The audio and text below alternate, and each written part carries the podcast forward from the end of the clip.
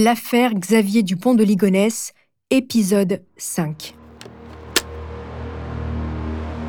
Il y a 4 ans, le 21 avril 2011, des policiers alertés par des voisins qui pénètrent dans une maison familiale de Nantes. Ils découvrent alors les corps d'Agnès Dupont de Ligonnès, 48 ans, ses quatre enfants, Arthur, 20 ans, Thomas, 18 ans, Anne, 16 ans et Benoît, 13 ans, dans deux fosses séparés. Manque à l'appel le père, Xavier. Il devient l'homme le plus recherché de France. Le père de famille a été vu pour la dernière fois le 15 avril 2011 par les caméras de surveillance d'un hôtel de Roquebrune sur Argence dans le Var. Sa voiture avait été retrouvée sur le parking et depuis, plus rien. Où se trouve Xavier Dupont de Ligonnès? Est-il en France ou à l'étranger? Et sous quelle identité S'est-il au contraire suicidé? Toutes les hypothèses, tous les scénarios sont envisagés pour cet homme décrit comme un stratège capable de se fondre dans n'importe quel environnement. Depuis 2011, Xavier Dupont de Ligonnès, suspecté d'avoir assassiné sa femme et ses quatre enfants, a disparu. Tout a été dit et écrit sur cet homme apparemment banal. Côté pile, un entrepreneur enthousiaste qui se débat pour réussir, un père et un mari aimant. Côté face, un homme ruiné, obligé d'emprunter ou de voler ses proches, un chef de famille qui calcule combien lui coûte chaque membre. Et si pour comprendre qui était vraiment Xavier Dupont de Ligonnès, il fallait revenir à ses premières années, son adolescence, son enfance, et même plus loin. Car vous allez le découvrir, quand on s'appelle Dupont de Ligonnès, les choses se jouent parfois avant la naissance. Vous écoutez Homicide, je suis Caroline Nogueras.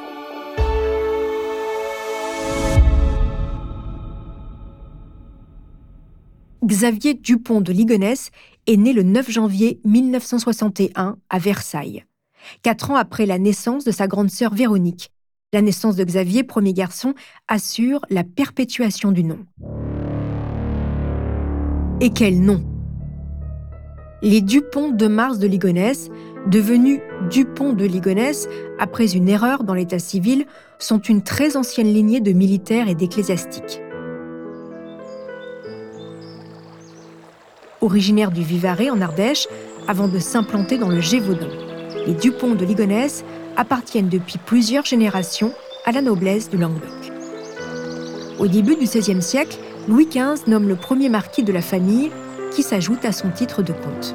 Plus tard, un aïeul, Xavier Dupont de Ligonnès, épouse une sœur du poète Lamartine. Charles, fruit de cette union, fut militaire avant de rentrer dans la prêtrise. Il sera évêque de Rodez. Les Dupont de Ligonnès appartiennent aux 2800 familles nobles dont le nom a perduré depuis l'Ancien Régime. L'historien Éric Mention-Rigaud, spécialiste des élites, explique ce que signifie être noble aujourd'hui. La noblesse est morte civilement depuis 1848. Les nobles n'ont plus d'existence juridique en France. Euh, ils forment euh, un, groupe fermé, une caste fermée, puisqu'on n'entre plus dans la noblesse que par la naissance, euh, la République n'anoblissant plus. Ils sont très minoritaires, 3000 familles, 0,2% de la population française, 100 000 personnes sur 60 millions d'habitants. La Révolution leur a enlevé le privilège de l'inégalité, donc leur pouvoir dans la société française ne résulte plus que de leurs compétences. Et pour les principaux intéressés, que veut dire être noble en 2022 Les nerveux lois propriétaires du domaine de Courson expliquent. Ça représente une, certaine tradition d'exigence, de, qualité, de valeur, d'honnêteté, de désintéressement, de service de l'intérêt général. Euh, que nous essayons d'entretenir ici et, et j'espère de transmettre à nos enfants pour la génération future. Le schéma est le même dans sa famille. Il grandit à Versailles, rue du Maréchal Foch, avec ses deux sœurs, Véronique et Christine. La vie est rythmée par l'église, la scolarité dans des institutions privées. Les vacances se suivent et se ressemblent sur les côtes de l'île de Bréa. C'est ici que durant les vacances de Pâques 1974, Xavier, 13 ans, rencontre Emmanuel Teneur. S'en suivra une amitié sans faille. Entre Emmanuel et Xavier, c'est à la vie, à la mort. Emmanuel, homosexuel, timide, introverti. Xavier, lui, est solaire et à l'aise en toutes circonstances. Des proches se risquent à raconter qu'Emmanuel est depuis le début amoureux de son ami d'enfance. Il lui aurait même avoué ses sentiments peu de temps après leur rencontre. Xavier l'aurait poliment éconduit, mais les deux hommes resteront amis. Au gré des déménagements et des aventures professionnelles de Xavier, Emmanuel le suit. Il est de toutes les fêtes de famille. Agnès encaisse cette présence qui lui pèse comme une épouse compréhensive qui supporte les amis de son homme.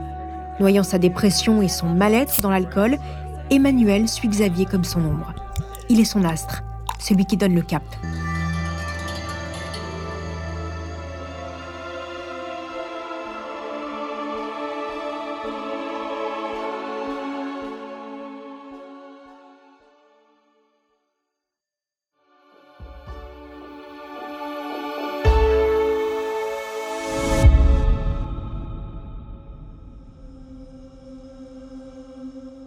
Il faut comprendre que Xavier Dupont de Ligonnès est magnétique et charmeur. Il tient ça de son père, le comte Dupont de Ligonnès. Grand, le port altier, Hubert Dupont de Ligonnès est un homme charismatique, chaleureux et baroudeur. Il est l'exact opposé de la mère de Xavier, Geneviève, femme austère et mystique.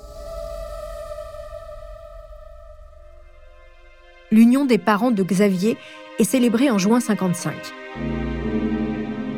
Hubert de Ligonnès a 23 ans. Il est issu d'une longue lignée de militaires. Fraîchement diplômé de l'École nationale supérieure de mécanique et d'aérotechnique de Poitiers, il se destine à l'ingénierie. Geneviève, elle, a 25 ans. Elle est la fille unique de Henri Maître et Alice Rocherolle, héritière du cofondateur de l'enseigne de cosmétiques Roger Gallet. Elle se destine à être mère au foyer. Geneviève de Ligonnès, 92 ans aujourd'hui, n'a jamais travaillé, vivant de l'héritage de ses parents ou de la générosité de bienfaiteurs. Le jeune couple s'établit à Cannes. Geneviève, qui vient de mettre au monde Véronique, vit mal la séparation avec sa famille. Le comte Hubert de Ligonnès décroche alors un poste en région parisienne chez Arthur Martin. La famille regagne Versailles. Xavier voit le jour en 1961, sa sœur Christine, cinq ans plus tard. Geneviève est de l'ancien temps. Quand son époux quitte la maison, Xavier a 10 ans. Le couple ne divorcera jamais. Qu'importe qu'Hubert ait refait sa vie avec une nouvelle compagne et qu'il ait eu un enfant, Geneviève reste malgré tout Madame la comtesse Dupont de Ligonnès. Xavier, lui, garde contact avec son père, qui fait de l'import-export en Afrique. Il se murmure qu'il aurait quitté la France pour échapper au fisc. À Versailles, sa cancane à bas bruit. Pour ses 18 ans, il lui offre une moto, une Triomphe bleue. Entre le père et le fils, le fil ne sera jamais rompu, malgré l'abandon du domicile conjugal. L'adolescence de Xavier ressemble à celle de tous les jeunes Versaillais à cette époque. La messe, le dimanche, côtoie le culte du rock et la fascination pour le continent américain. Un jeune homme lambda qui cultive quand même de ces années-là une certaine singularité. Xavier croit en son destin. Catherine, sa première petite amie, se souvient et confie aux équipes de 13h15. C'est un garçon quand même qui dénotait du contexte euh, versaillais un peu coincé traditionnel euh, parce qu'on avait l'impression que ce qu'il aimait c'était euh, être libre et avoir ces jolies petites voitures qu'il achetait, qu'il retapait, qu'il revendait. Il écoutait la musique des Beach Boys et il se baladait. Et, il était assez hors norme par rapport à, à, ce contexte quand même où tout est très codifié. Xavier a l'âme d'un globe-trotteur. Métro boulot dodo, pour lui, c'est inenvisageable. Il rêve de faire fortune et se voit bien faire sa vie à l'étranger comme son père. Bon élève, doué en langue, il profite de ses problèmes respiratoires pour sécher les cours de sport et fumer clope sur clope dans sa chambre d'ado. Allongé sur son lit, en attendant le grand départ, il dévore les récits de voyage de Charles de Foucault, Pierre Loti, Arthur Rimbaud, ou Henri de Bournazel. Xavier est rieur, enjoué et joyeux. On est très loin du fugitif le plus recherché de France depuis 2011.